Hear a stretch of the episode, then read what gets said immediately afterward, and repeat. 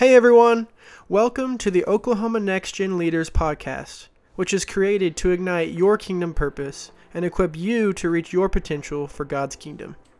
In this episode, Sister Sharp shares some great stories from the book Becoming Behavior.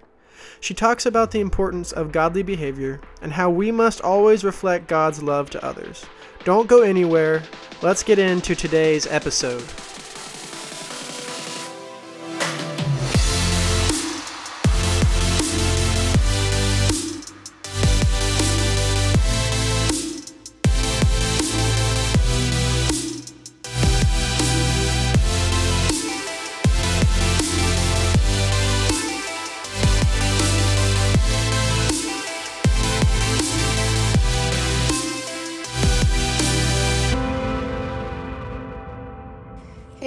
Oklahoma Next Gen. This is Sister Stephanie Sharp, and it is so good to be with you today. I am going to do something just a little different with this podcast. I'm going to read to you from a book. Uh, it's called Becoming Behavior. It is an excellent book written by Sister Ruth Harvey, and in my opinion, it's probably it probably speaks more to uh, women than men, but there are some amazing tidbits uh, for everyone in it. Um, as next gen leaders, our behavior or our conversation, so to speak, must always reflect His glory. And anything, and I say anything, emphasis on anything, we say and do must reflect His character and his love for others.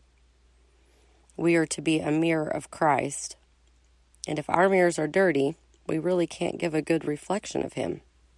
So, I want to talk about some ways that we can clean our mirrors, so to speak.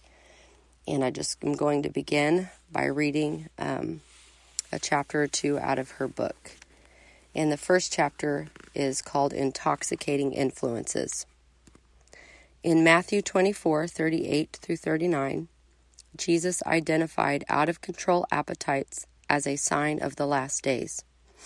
For as in the days that were before the flood, they were eating and drinking, marrying and giving in marriage, until the day that Noah entered into the ark, and knew not until the flood came, and took them all away, so shall also the coming of the Son of Man be. Again, in Luke uh, 17 26 through 30, he alluded to the domination of desires during the end times. And as it was in the days of Noah, so shall it be also in the days of the Son of Man. They did eat, they drank, they married wives, they were given in marriage until the day that Noah entered into the ark, and the flood came and destroyed them all. Likewise, also as it was in the days of Lot, they did eat, they drank, they bought, they sold, they planted, they builded. But the same day that Lot went out of Sodom, it rained fire and brimstone from heaven, and destroyed them all. Even thus shall it be in the day when the Son of Man is revealed. One of the more infamous cultural maxims selfishly declares if it feels good, do it. The rampant hedonism of our society lends license to capriciously engage in satisfying one's lust. Drinking, carousing, revelry, illicit affairs, gluttonous gorging, and overspending are just some of the out of control symptoms which prevail throughout the land. In this modern day, being held captive in the bonds of an addiction is a common thread which runs throughout many lives. Continually driven by illicit appetites, more and more people are indulging their insatiable desire for drink and drugs. Becoming intoxicated during happy hours is now the focal point of many. An entire restaurant chain called TGI Fridays, or Thank God It's Friday, embodies the intoxicating influences which permeate our culture. However, this sort of mindset is not biblically based. Throughout God's Word, we are commanded to control our urges, especially so in this particular portion of our study. Paul averred that godly women should not be given to much wine. Given the fact that we espouse abstinence from intoxicating beverages, what deeper insight can be gleaned from his injunction? As stated in the previous paragraph, alcohol is an intoxicating substance. What exactly does it mean to become intoxicated? According to Webster's dictionary, it is defined as to induce, especially with ingested alcohol, effects ranging from exhilaration to stupefaction, to stimulate or excite. Interestingly enough, the word from which intoxicate originates literally means to put poison in. So, to become intoxicated actually means to partake of a substance which brings you under its addictive power and produces harmful side effects that can poison your life. As is most often the case, the reason people give themselves unreservedly to an alcoholic addiction is because of deeper problematic issues which lie buried beneath the surface of their lives. Conditions such as mental, verbal, physical, or sexual abuse, low self esteem, depression, or lack of spiritual direction are just a few of the factors which can influence this sort of behavioral pattern. Sadly, the ingesting of intoxicating substances only serves to exacerbate one's problems by producing a vicious cycle of drinking until giddy or stupefied, only to awaken to the horrendous side effects of a hangover. One drink continues to call for another as the deadly pattern habitually repeats itself until lives are destroyed one swallow at a time. Understandably, our consecrated Christian lifestyle prohibits becoming involved in this sort of addictive conduct. Nevertheless, it is so vital for us to face the fact that many in our churches may be dealing with unresolved issues of abuse and depression, which in turn can inhibit spiritual growth. When these underlying problems are not dealt with properly through the healing power of the Word, a daily prayer life, fasting, and, un- and faithfulness to God, they can cause abnormal addictive behavioral patterns. There are many other ways an intoxicating influence can be introduced into a life, and the enemy of our soul would love nothing more than to get us hung up in a cycle of binging behavior.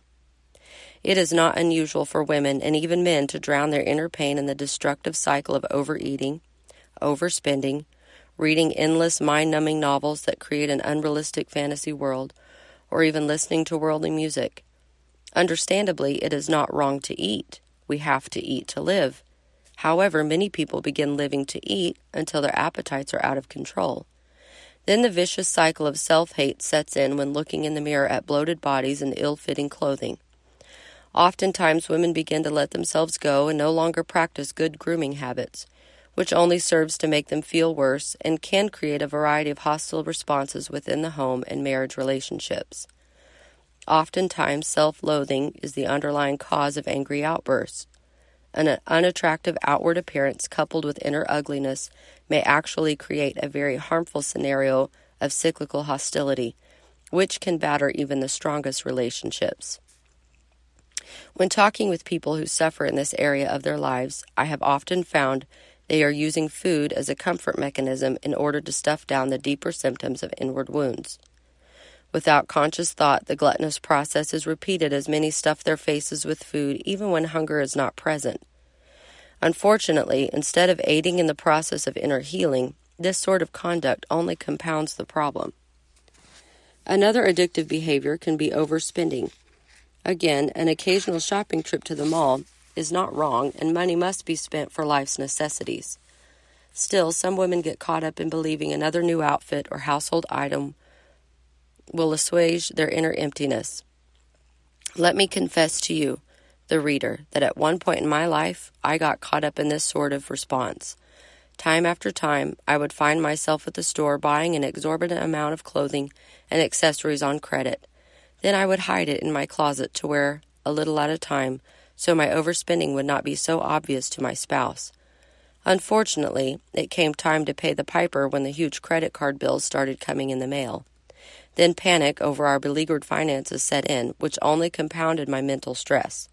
Again, it was a vicious, intoxicating influence that could not resolve my inner issues. By earnestly seeking for God's help through consistent daily prayer and study, I managed to extricate myself from this destructive and costly cycle. Only a deep personal relationship with Jesus could satisfy the longings of my soul.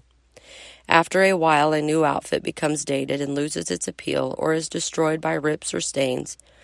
But being in close communion with God will produce an ageless fulfillment which never goes out of style.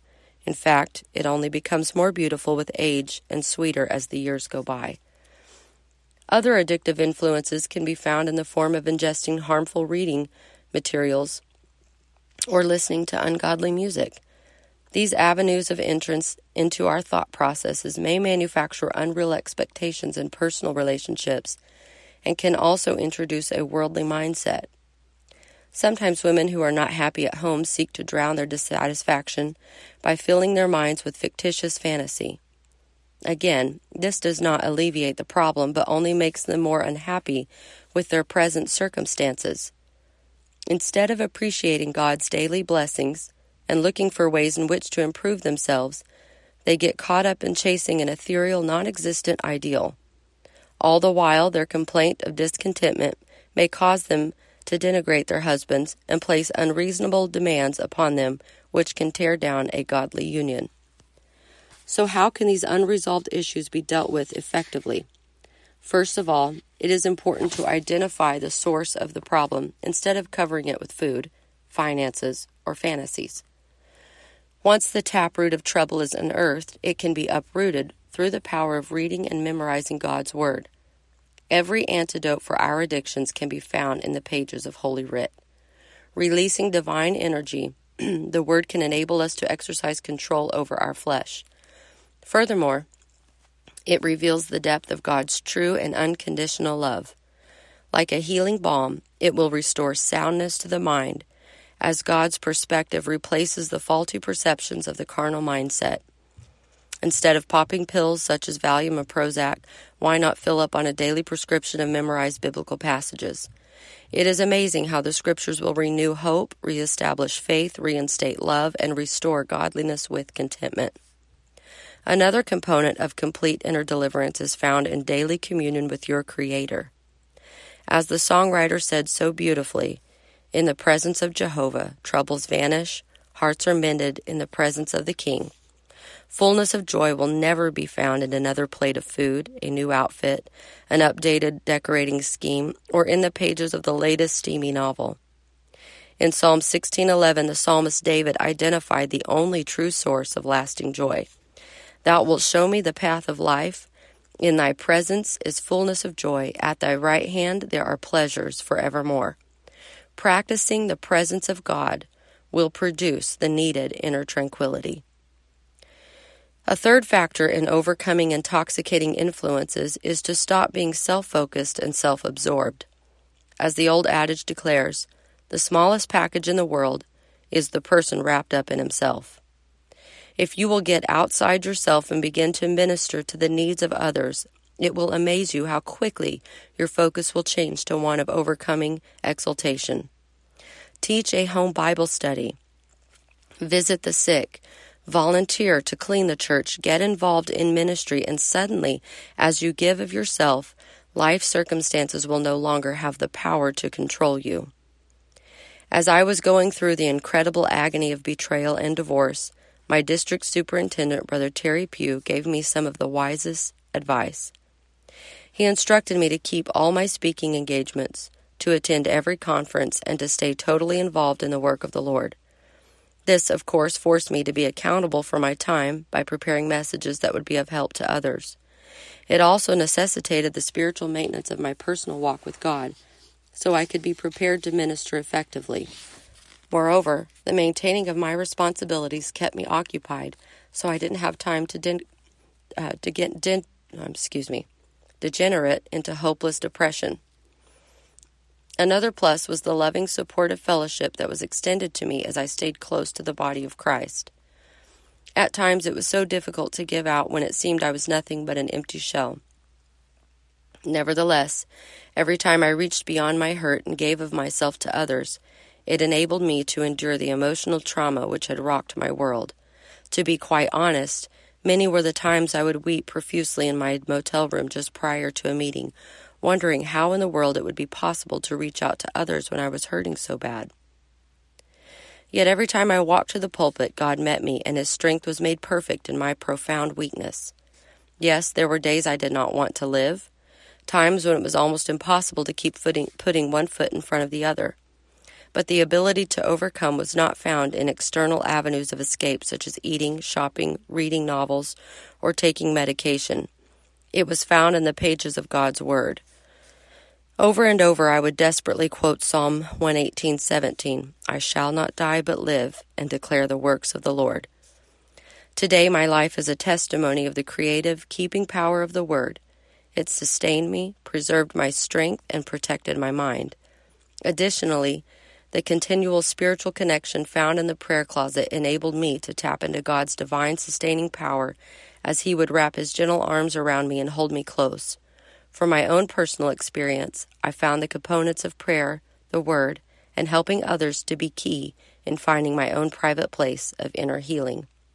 Likewise, you will find as you allow these effectual spiritual tools to work in your own hurtful circumstances, they will enable you to overcome every obstacle. Instead of allowing the past to master you, through the power of God, you can become the master of your past pain. One of the most remarkable things that will transpire through your triumphant transformation is that when God turns your tragedy into triumph, your pain into peace, and your hurt into helping others, never again will the old intoxicating influences hold you captive. If the Son therefore shall make you free, ye shall be free indeed. The next chapter is called Wise Women Teachers. From the dawn of creation, the woman immediately stepped into the role of instructing others. The first classroom teaching experience took place right in the Garden of Eden. After taking the first bite of the forbidden fruit, Eve proceeded to offer it to Adam. Following her example of disobedience, the man also chose to act contrary to God's laws. Thus, Eve taught Adam to sin both by example and invitation. Continuing in the footsteps of his recalcitrant parents, Cain, their eldest son, offered an improper sacrifice to God. Even when confronted by the Almighty concerning the impropriety of his offering, Cain refused to repent. His insurgency escalated even further when the sacrifice of his brother Abel was accepted by God. This caused Cain to be filled with jealousy. Then, driven by his disobedient, jealous rage, he murdered Abel and subsequently refused to take responsibility for the crime. His defiant disdain for God's laws resulted in his expulsion from the Almighty's presence. Running pell mell down the same pathway of rebellion, humankind continues to follow in the footsteps of their original parents, even to this present day. If this trend is ever to be reversed, strong action must be taken on a daily basis within our homes. Continuing in our exploration of Paul's writings in Titus 2 3 through 5, the apostle revealed the best plan of action for women to take in this important area. It is imperative for them to become teachers of good things. Furthermore, they are instructed to teach the young women to be sober, which actually means to be wise. What this world needs more of is wise women teachers. Today's world has given a false set of values to women and girls.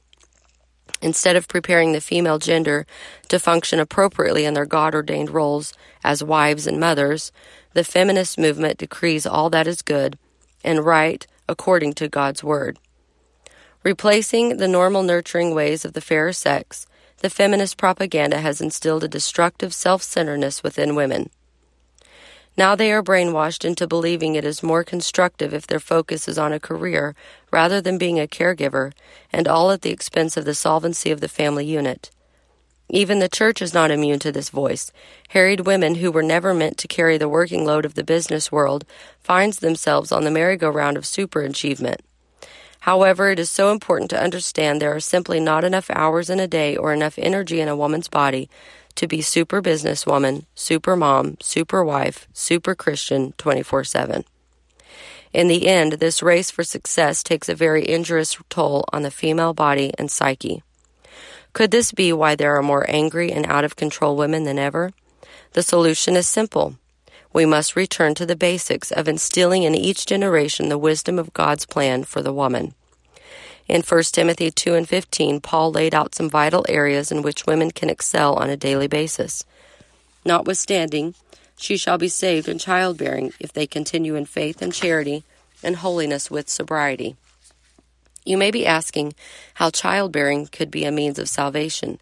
Simply put, if a wise mother will instill the proper value system within her children, the stage is set for the cycle of salvation to be put in motion within her family from generation to generation. Oh, the great power of a wise woman teacher. Think of what our world could become if we began to practice these principles one woman at a time, one family at a time, one church at a time. The possibilities are powerful. We could literally change our world and undo the destructive instruction of Eve, the first woman teacher. Let us focus on the three vital areas referred to in 1 Timothy 2 and 15. The first is identified as faith. According to Strong's exhaustive concordance, this is the Greek word pistis which is pronounced pistis. It means to have a moral conviction of the truthfulness of God and His Word, to be persuaded about the plan of salvation, and to have an assurance of your belief system. How many are able to properly explain the essential components of truth to their children? If our children question our biblical belief system, will we be able to tell them why they must obey these precepts? It is imperative that we are able to explain the whys and wherefores of repentance, water baptism in Jesus' name, the infilling of the Holy Ghost, and the necessity of practicing obedience to the laws of God. Now more than ever, a call is being issued for wise women teachers to step up and fulfill their spiritual obligation to pass along these pre- precious precepts to their posterity. The next area of importance is charity. This is probably one of the most key ingredients in successful Christianity. Ralph Waldo Emerson stated, Love is the essence of God. 1 Corinthians 13:13 identifies charity as the greatest attribute of all. In John 13:35, Jesus established it as the premier mark of discipleship. Furthermore, the book of 1 John classifies this particular quality as a prerequisite for eternal salvation. He that saith he is in the light and hateth his brother is in darkness even until now. He that loveth his brother abideth in the light, and there is none occasion of stumbling in him. But he that hateth his brother is in darkness, and walketh in darkness, and knoweth not whither he goeth, because that darkness hath blinded his eyes. 1 John 2 9 through 11. We know that we have passed from death unto life because we love the brethren. He that loveth not his brother abideth in death. Whosoever hateth his brother is a murderer, and ye know that no murderer hath eternal life abiding in him. Hereby perceive we the love of God, because he laid down his life for us, and we ought to lay down our lives for the brethren. But whoso hath this world's good, and seeth his brother have need, and shutteth up his bowels of compassion from him, how dwelleth the love of God in him? My little children, let us not love in word, neither in tongue, but in deed and in truth. 1 John 3 14 through 18. Beloved, let us love one another, for love is of God, and every one that loveth is born of God, and knoweth God. He that loveth not knoweth not God, for God is love. 1 John 4 7 and 8. And we have known and believed the love that God hath to us. God is love, and he that dwelleth in love dwelleth in God, and God in him. Herein is our love made perfect, that we may have boldness in the day of judgment, because as he is, so are we in this world. There is no fear in love, but perfect love casteth out fear, because fear hath torment. He that feareth is not made perfect in love. We love him because he first loved us. If a man say, I love God, and hateth his brother, he is a liar. For he that loveth not his brother, whom he hath seen, how can he love God whom he hath not seen? And this commandment have we from him, that he who loveth God loveth his brother also. 1 John 4 16 through 21. As can be ascertained from reading these powerful passages of Scripture from 1 John, love for God and for one another is not an option. It is a requirement if we hope to make heaven our home. Our churches, marriages, and homes must become fountains which disperse the warmth of God's love on a continual basis. Henry Ward Beecher aptly summed up love's potency. Love is the river of life in this world. Not until you have gone through the rocky gorges and not lost the stream. Not until you have gone through the meadow and the stream has widened and deepened. Not until you have come to the unfathomable ocean and poured your treasures into its depths. Not until then can you know what love is. Love will cause us to move beyond ourselves into a realm of unselfish giving where others' needs come before the achieving of our own self motivated desires. Love seeks one thing only the good of the loved one. It leaves all the other secondary effects to take care of themselves. Love, therefore, is its own reward. Thomas Merton.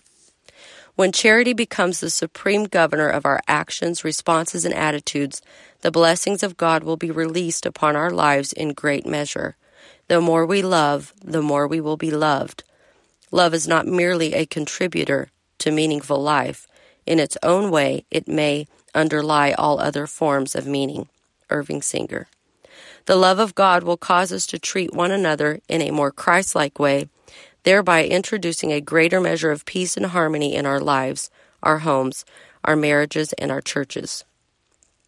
Solomon, the wise sage, gave us some wonderful advice in Proverbs 10:12 and 17:9 concerning the power of love. Hatred stirreth up strifes, but love covereth all sins.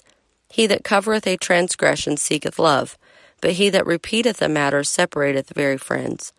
Strife, contention, and arguments will cease if loving ways are practiced on a daily basis. Anyone can pick a fight and verbalize her anger. This sort of reaction does not necessitate exercising any restraint or self control. However, to truly operate in love and to control your spirit are signs of great spiritual strength and maturity. Proverbs 17:14 The beginning of strife is as when one letteth out water, therefore leave off contention before it meddleth with.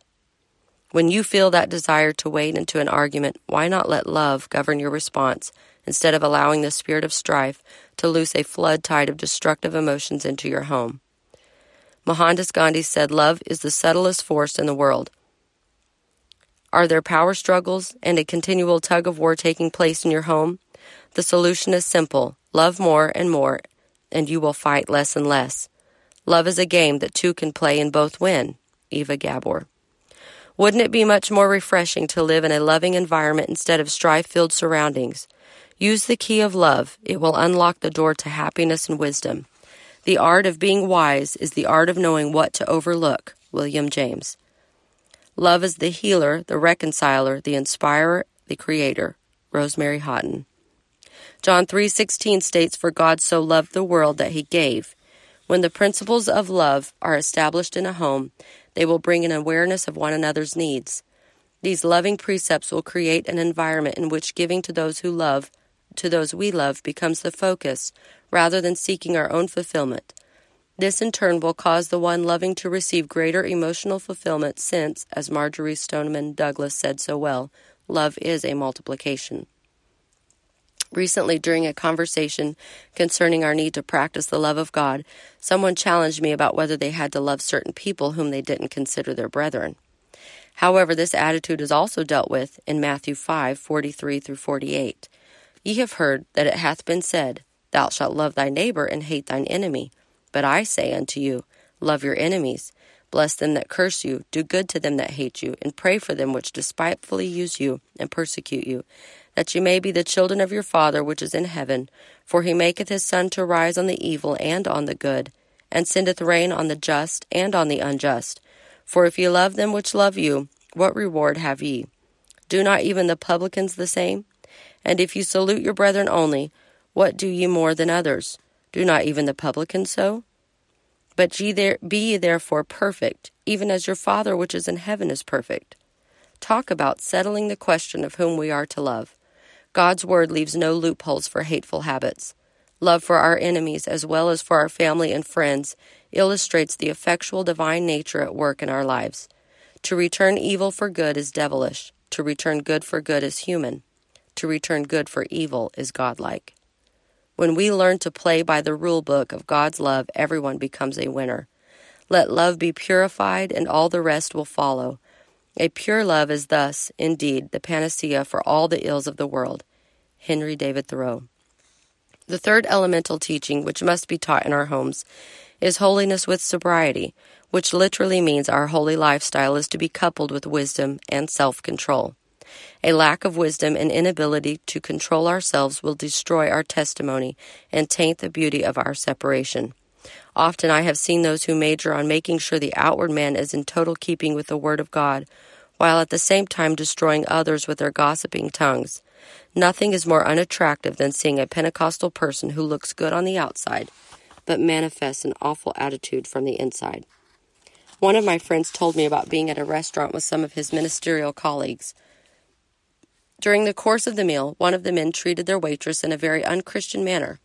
It was quite embarrassing to my friend, not to mention the destructive impact it had on their testimony.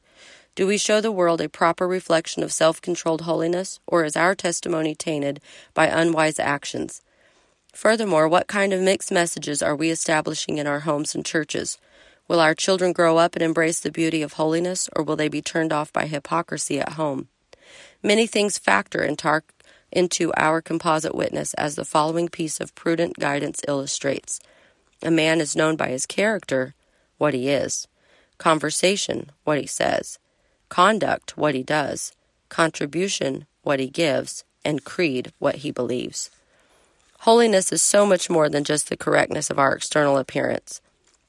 It is also manifested by our out, inner attitudes and outward actions.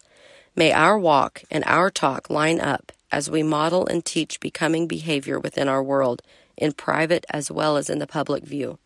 The choices we make and lives we live will have a profound effect for generations to come. Personally, I never cease to be thankful for the teachings which were instilled in my life from the time of childhood. One of the greatest things my mother gave to our family was her example of consistent and faithful Christianity. God was always first in our home, and prayer resounded daily within our four walls. Unselfish giving of time, money, and ministry was a way of life for our family. I never realized the profound power of this sort of teaching upon my life until I was in a state of crisis. One Sunday morning after my world came crashing in, the phone rang.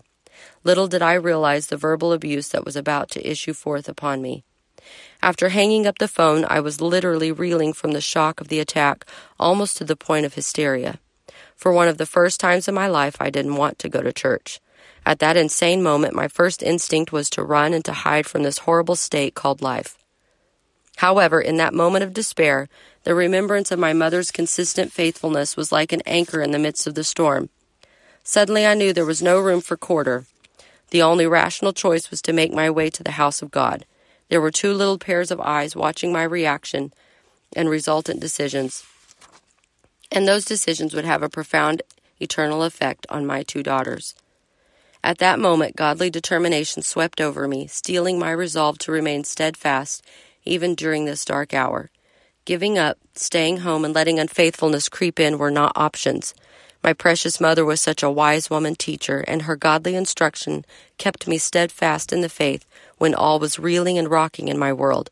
Thank you, Mom, for teaching me to value truth, to love others, and to embrace true holiness.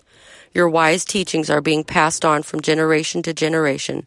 Mother, I rise up and call you blessed. Oh, the power of a wise woman teacher. Likewise, the future of succeeding generations is hanging in the balance. The choices you make today will determine the choices they will make tomorrow. Will you answer the call to become a wise woman teacher of good things? And I believe that there are so many tidbits in that chapter that can apply to men as well. We must be wise, prudent, and we must have love for one another. I love you all, and may the blessings of the Lord be upon you. In Jesus' name, amen.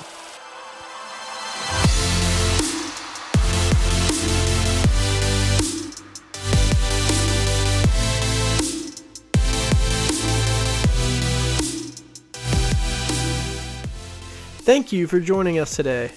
Don't forget to follow this podcast and the Next Gen social media to stay updated on the latest content. We pray this episode encouraged you and we will see you on the next one.